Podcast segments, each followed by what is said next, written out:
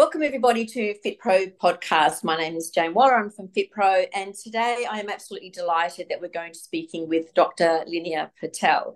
Now, many of you will know Linia. She writes regularly for our FitPro magazine and our FitPro blog, uh, and has several short online courses on our online education platform. So, whiz over there as there's a multitude of topics, and they're all very, very popular. So, um, welcome, Linia. Thank you so much for joining us today. Thank you so much for having me, Jane. And I always love our conversations. So, looking forward to chatting more about protein today. Yeah. So, it's just that you just led straight into that. I was going to say one of the things we um, are going to be talking about is protein and protein powders. Obviously, a hot topic in our industry. Yeah. You know, should you, shouldn't you? But before we launch into the actual commentary on protein powders, um, then can you just brief us on protein it's, itself? Like, why does it matter? You hear a lot about, you know, high protein diets, yeah. you know, low protein diets, etc., etc. Um, can you just bring us up to speed on protein and why it matters so much in our diet? Yeah, no, fantastic. Yeah, fantastic question and good one to start with. So, protein is essentially what we call a macronutrient. So, we have three main macronutrients carbohydrates, fat, and protein. Now, the special thing about protein is, is that it's an essential macronutrient. What I mean by that, um, Jane, is basically if you think of protein, I think of protein like Lego. And then you get all the different pieces, which are the amino acids that build the protein together. So there are 20 amino acids, and nine of them are essential. And that basically means that there are nine amino acids that our body just cannot make. The others it can probably make from other food sources, but it just cannot make these nine, and we must get them from our diet. And so it's important to make sure that we're eating protein, particularly because we get these nine essential amino acids. And then if we just step back and say, okay, well, we got the amino acids. Now, why is it good for us? There are a number of reasons why protein is good for us. The first is around appetite control. So, because protein is a complex molecule, it's these amino acids put together, it's actually quite hard to digest. And so, it's really, from a nutrition point of view, a good nutrient to have because it keeps you fuller for longer. Um, and so, this is the idea that actually, if you start by having some protein in your breakfast, including protein in your breakfast, and that's very often where people I find in my clinical practice don't include enough protein, is they're going to stay fuller and not necessarily reach for that cup of tea with a digestive at 11 a.m. because they're going to be full right till lunch. So it keeps us full of longer. It has a role in appetite control. Then one that I um, uh, tend to obviously come uh, across a lot, and I know Fit Pros will too, is this idea that it's involved in weight management and body composition. Because if we think about body composition, it's basically how much muscle or fat do we have, and muscle is made out of protein. So if we're wanting to lose weight, we want to make sure we're losing fat and not precious muscle because muscle is metabolically more active. If you have more muscle on board, your metabolism is higher. And so ensuring you've got enough protein in your diet means that you're protecting that muscle should you be wanting to lose weight. And if on the other spectrum you're wanting to grow muscle, then actually we know that muscle is protein. So you want to include protein so that you've got the building blocks to build more muscle. So I'm a sports nutritionist as well. And I also know the importance and the role of protein in sports nutrition, particularly for recovery. Because when you exercise hard and when you fit pros are training your clients hard and they get DOMS or delayed muscle soreness, that soreness is actually because there are little micro tears in your muscle. And so what you want to do from a nutrition point of view is provide your body with the right nutrients and building blocks protein to make sure that you've got that repair. So we've talked about appetite control, weight management, sports nutrition, recovery. And one probably that is not mentioned enough, but you know, coming off the fact that we had COVID um, a couple of years ago, protein is also vital in immune function because our immune cells are actually also proteins. And so their proteins form the building blocks of antibodies as well, um, and hormones and DNA. So a number of different roles, but I think I've highlighted the main ones that are relevant to the Fit Pros. Yeah. And so when does it make sense in, in saying what you've said there? When would it make sense to include a protein powder? I mean, I know personally, exactly having spoken with you before about this, um, I include a protein powder quite often if I'm having a breakfast shake or something like that because yeah. uh, otherwise, you know, I'd have my piece of toast or whatever and I wouldn't get my protein. And I've changed that. Um, but when in when in you in your view does it make sense to include them? Well, Jane, I am a dietitian, so food first all the way for me. So, and I can't emphasize that enough. So, protein from whole foods is always king. And that's because we, we know that we find that um, whole foods are superior any day to any supplement out there. Because um, when you get the protein in a food form, it comes packaged with other nutrients, vitamins, minerals, phytochemicals that basically you can't replicate. Um, and and I'm going a little bit off off track, but just to to show you the point that the structure of food changes with processing, and this obviously means that we're still getting the nutrients like you know the protein and the protein powder. But for example, if I take almonds and I ground my almonds. I love using ground almonds in some of the cakes that I bake, but ground almonds, I get 30% more calories than if I just ate the almonds whole. Okay? okay. So I think the message that I want to get loud and clear is always try and get your protein intake in yep. first through food. But I'm totally open to the fact that, you know, whole food, while it's best, is not always possible to meet your protein needs all the time. And ultimately, people tend to want to use protein powder for two big reasons. One being convenience. Um, you know, people just don't have time, perhaps. You know, FitPro is going from one client to the next yeah. client to sit down and eat a full meal with a chicken exactly. breast or a piece of fish you know so there if they've done training if they're wanting to make sure that they've got enough protein coming on board they might want to reach out for something like a protein shake um, another transition is i tend to find now you know we're more conscious perhaps of uh, you know eating more plant-based and so if someone is transitioning to a plant-based diet they're struggling to get mm. enough protein in total perhaps there is a role there for a protein shake to you know as a bridge to them learning how to get all the protein in completely and then the the, the second big reason i tend to find when when I'm working with clients is in terms of appetite. So, for example, if I'm working with um, a fit pro or an, or an athlete who they're just trying to get the protein in but you know after training they're not necessarily that hungry but they need to get the nutrients in quickly for optimum recovery a protein shake might be convenient for that so my, my big message i want to get is that um you know protein powder is not a nutrition essential but is yep. a useful tool okay so uh, hearing loud and clear what you're saying, obviously whole foods first, but you do feel that there is a place for protein powders. Yes, there is. If you know you're again not leaning on them for, you're yeah. not going to get. You're not. You don't have poor nutrition habits, and you're using it as a crutch. But absolutely, in terms of convenience and getting the right delivery of nutrients in there, um, there is definitely a place for it. Yeah, as a support. So, what would you look for in a protein powder? Well, it depends, right? Because um, you know, not all protein powders are going to be equal. Some are definitely better mm-hmm. than others, and it's a minefield out there. And at, at, the end of it, I always want you to remember we're all individuals. So we have unique goals, unique physiology, and preferences. Yep. So you know, you might like a protein powder, Jane, that that doesn't work for me, and so it's all those things that um, we need to consider. But I guess, in essence, the things I'm going to be looking at is protein. That's the first thing that we're talking about. So, you know, I want a quality protein in there. Now, quality protein means it needs to be a complete protein. So it needs to contain all the 20 amino acids, especially nine of the essential ones that I talked about, because that's essential for switching on that protein synthesis, which builds our muscles. So that's not a problem really if I'm looking at um, our milk protein blends. So that would be our whey protein um, or our casein, because they, you know, animal protein comes complete complete. It, it, tends to become more of a problem if I'm then going for plant protein powders because mm-hmm. plant proteins, other than soy, are not complete proteins. Okay. So, what I'm going to be looking for is a complete protein. If that's an animal protein source that I'm going for, that's no problem. If it's a plant protein, I'm either going to go for something soy because that's a complete protein, or I'm going to go for a blend. So, that might mean something like pea and rice together or pea and hemp. And that's because, um, Jane, pea protein, for example, um, it's rich in all the amino acids, but it's a little bit low in one called methionine.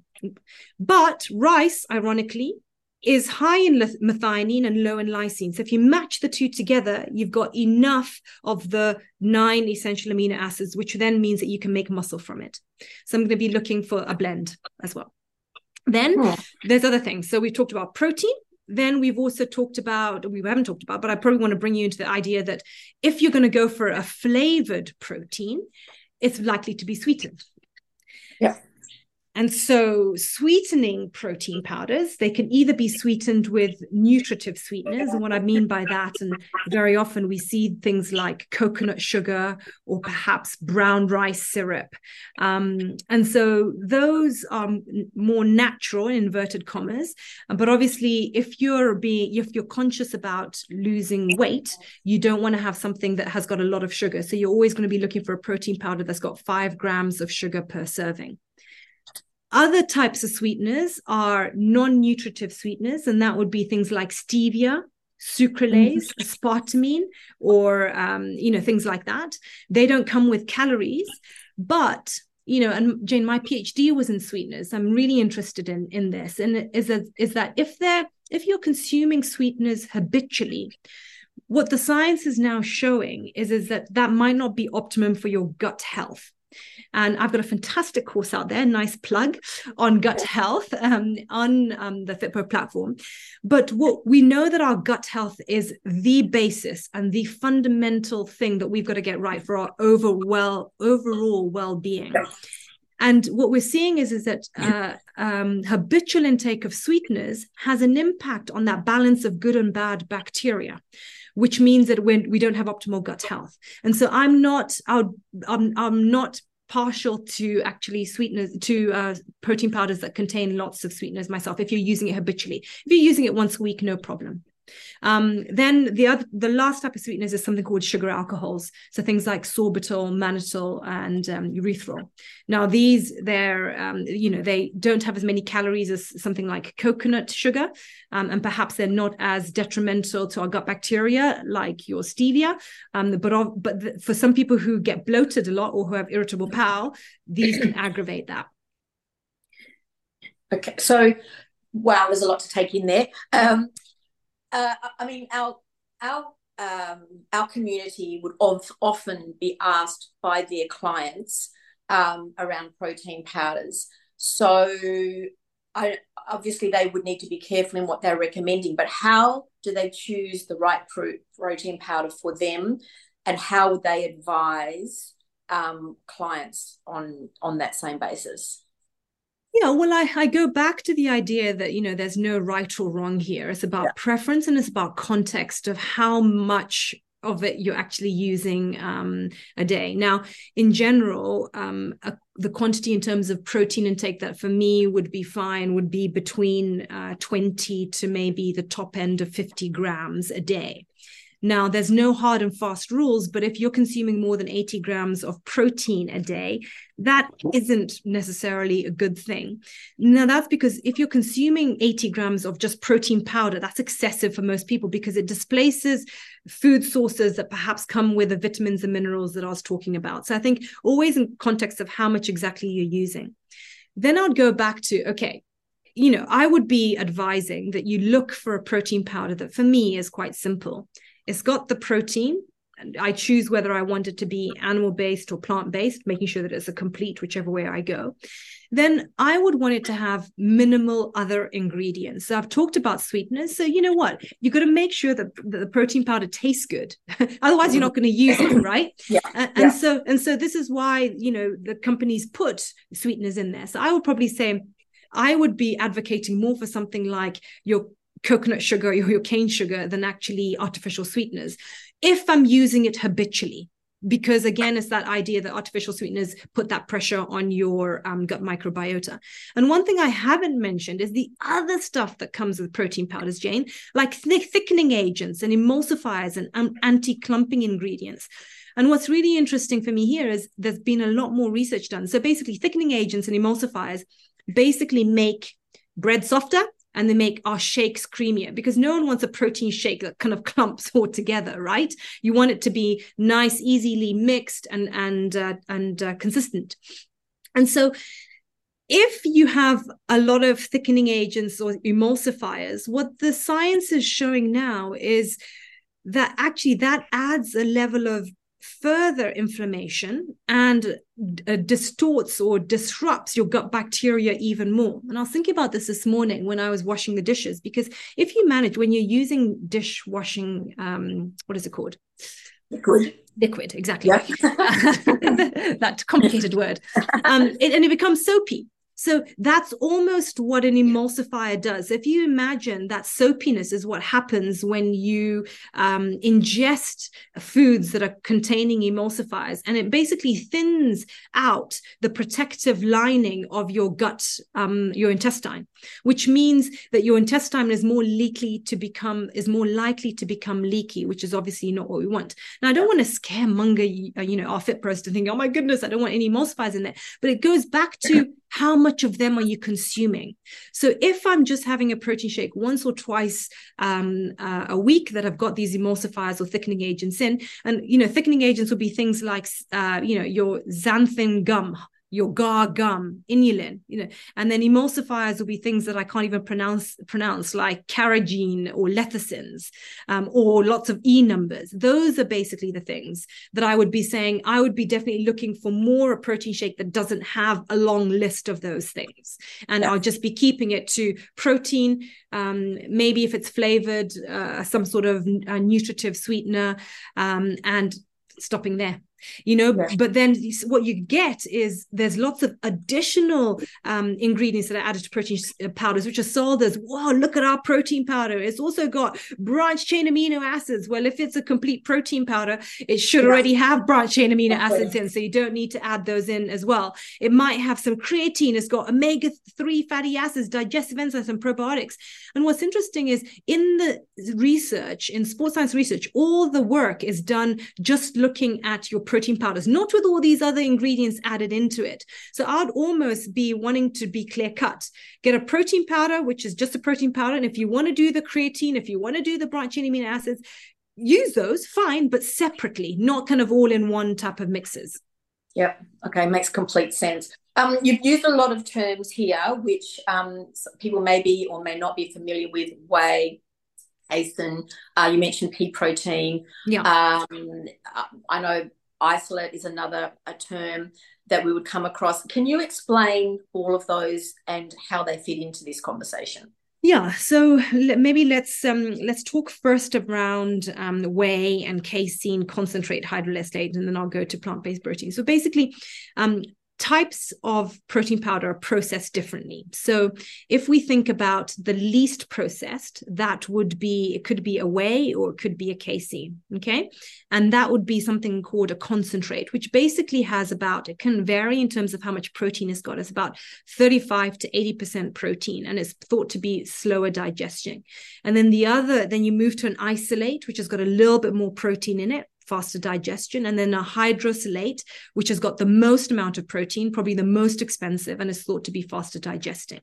So, you know, to be honest, Jane, I wouldn't be for the majority of the fit pros and the clients that we see, I wouldn't be getting myself bogged down into whether it's a concentrate or a hydrolysate or an isolate, because I think it's more around total protein intake and how it's split out across the day. If I am working with my high end elite athletes, where yes, we're even chopping a jelly bean in half to make sure they're getting that level of carbohydrate, then perhaps I might be saying to them, okay, I want you to really focus on getting an isolate and a hydrolysate because that faster absorption is is is king. So I would say, you know, if you're looking for a milk protein blend, probably go more for a whey protein than a well whey protein because it's faster faster digested and absorbed than a casein. And so that's why traditionally whey is used straight after exercise whereas casein might be used before bedtime to kind of because slow digestion so it keeps our amino acid levels nice and uh, level throughout the overnight fast. Um, but in all of that, Jane, and I haven't mentioned this, is if I'm looking for a good brand, I'm going to be looking for a brand that I would consider having a third party test. And that basically means that um, it, it, we know that it's not contaminated and it's got good manufacturing practices. And so there's certain logos and brands um, that can show you that that product has been third party tested. And in the UK, it would be something called informed sport or informed choice. In um, the in uh, the States, it would be an NSF international certification. So that basically just means, you know what, it's a good good quality product. It's got that third party testing. It, has got what is what it says on the tin is yeah. it's, it's, it's got that. Okay. Does that yeah. answer your question about? Yeah, um, it, yeah, it does. But um, but it also takes me on to my next one, which is um, the whole argument about plant versus animal protein? I mean, obviously, for some people, animal protein is is out of the question. Yeah. Um, but but what's the difference really between the two, apart from the obvious? How how would you differentiate them? Well, from a um, how do they have an impact on muscle synthesis, which is basically how we make muscle, there's not that much difference. And that's, the science shows that in terms of whether you consume whey or soy, or what's really important is that it's a blend. So um, if I go back to the idea that in a plant protein, um, you basically don't have all the essential amino acids, and that's why you have to mix. So in, if you're going to choose a plant-based protein powder, then I would say you your choices are either you go for a soy because that's a complete protein already and you can just have a soy shake but some people might not like that and some people might find that, the soy is an allergen at the end of the day so it might not work in terms of um, some people's um, tolerance. So then they might want to choose something more like a pea or a rice or a hemp. And what I would say to that is to get the maximum benefits of that in terms of mus- muscle synthesis is you want it to have, be mixed. Always go for a blend rather than just a pea protein in isolation or a rice protein in isolation Okay. And again, then then you know, with it, whether even if it's plant based, I'm still looking at making sure that it's got the right type of sweeteners, not too many other added emulsifiers and additives as well. So quality is still really important, whether I'm going to go for a milk protein blend or whether I'm going to go for a plant protein. Yeah, and you're still looking for that third party checking. Regardless. Absolutely. Um, just a just a quick sideline there. So if I was, for example, taking a pea protein but I mixed in my smoothie, I had it with a soy milk. Oh, Does nice. That, yeah, do we like that? Oh, Jane, absolutely. I have taught you well. exactly. Brilliant. No, that's exactly right. And I think, you know, the, the key thing with plant-based eating is the variety. Um, can't cannot emphasize that enough. So a varied diet means actually along the day you're getting all the different um, right nutrients. So totally, that's very right. If you're, you're mixing it with soy-based um, uh, soy milk, then totally you've got the complete protein there. Yeah. Fantastic. So, how much protein powder is too much? I mean, we talked about protein grams of protein earlier, um, but how does that how does that sort of dive down into how much protein powder we should be taking? Well, um, I would say that for me, um, the science shows that actually, if we have uh, from 20 to 25 grams of protein after we exercise, that delivers three grams of our branch chain amino acids, which is what switches on our muscle making ability. Okay. So we don't, you know, so this is what sometimes I always uh, snicker at is the protein shakes say, oh, make sure you take 50 grams. Well, actually, I can start protein synthesis if I just take 25 grams. And so I would say a good number for me would probably be between 20 to 40 grams a day. I wouldn't push it more than that because it com- comes back to the idea that if I take more protein on board, um, through protein powder, I'm not getting the vitamins and minerals that could come with other food based sources. And for me, because ultimately that's what feeds our gut bacteria, I'm going to be wanting that balance. It always comes down to balance, Jane. So I'd say yeah. 80 grams per day would be my maximum because maybe, you know, some of the fit pros maybe split their doses and they take 40 in the morning and 40 uh, in the e- afternoon or evening. So I would say that for me would be my top end. Okay, There's, and that is the actual that is grams of actual protein. That's powder. grams of actual protein, and you know that's not a hard, fast, you know, recommendation that is in you know written in uh, in the science. But for me, from my clinical practice, I tend to find that that would be yeah the cutoff. Um, so talking protein powders, I know that you've you've talked about emulsifiers and sweeteners, etc. Are there other ingredients in protein powder that we should be aware of? No, I would say I think the most ones for the the biggest ones for me are what is sweetened with and what yeah. are the other ad- additives that tend to come with it to kind of make it smoother creamier and have that double chocolate chip sensation when you um, when you consume it? And then you know sometimes what i uh, tend to see is that protein powders as you say come with other things like creatine or branch chain amino acids. Um, and i would be trying to be a bit more purist about it. Get my protein powder just for the protein. If i want the other things i'm going to be quite specific with how i use them. And if I was to uh, be choosing a protein powder, i have heard what you've said about you know the ingredients and look that it is still complete. Um, how else can we know that it is clean or safe? Or the other, the flip side of that is what things should we look at and then avoid? Yeah, I would come back to the idea that I would be saying um, third party tested is always good because you know it comes from a reputable source. It's not going to be contaminated um, I would make sure that I've got that protein quality in there, you know, um, in terms of uh, either if I'm just using pea, like you said, then I know that I need to mix it with other stuff to make it complete. And then I would just be saying, you know, what is it sweetened with? Ask yourself that question.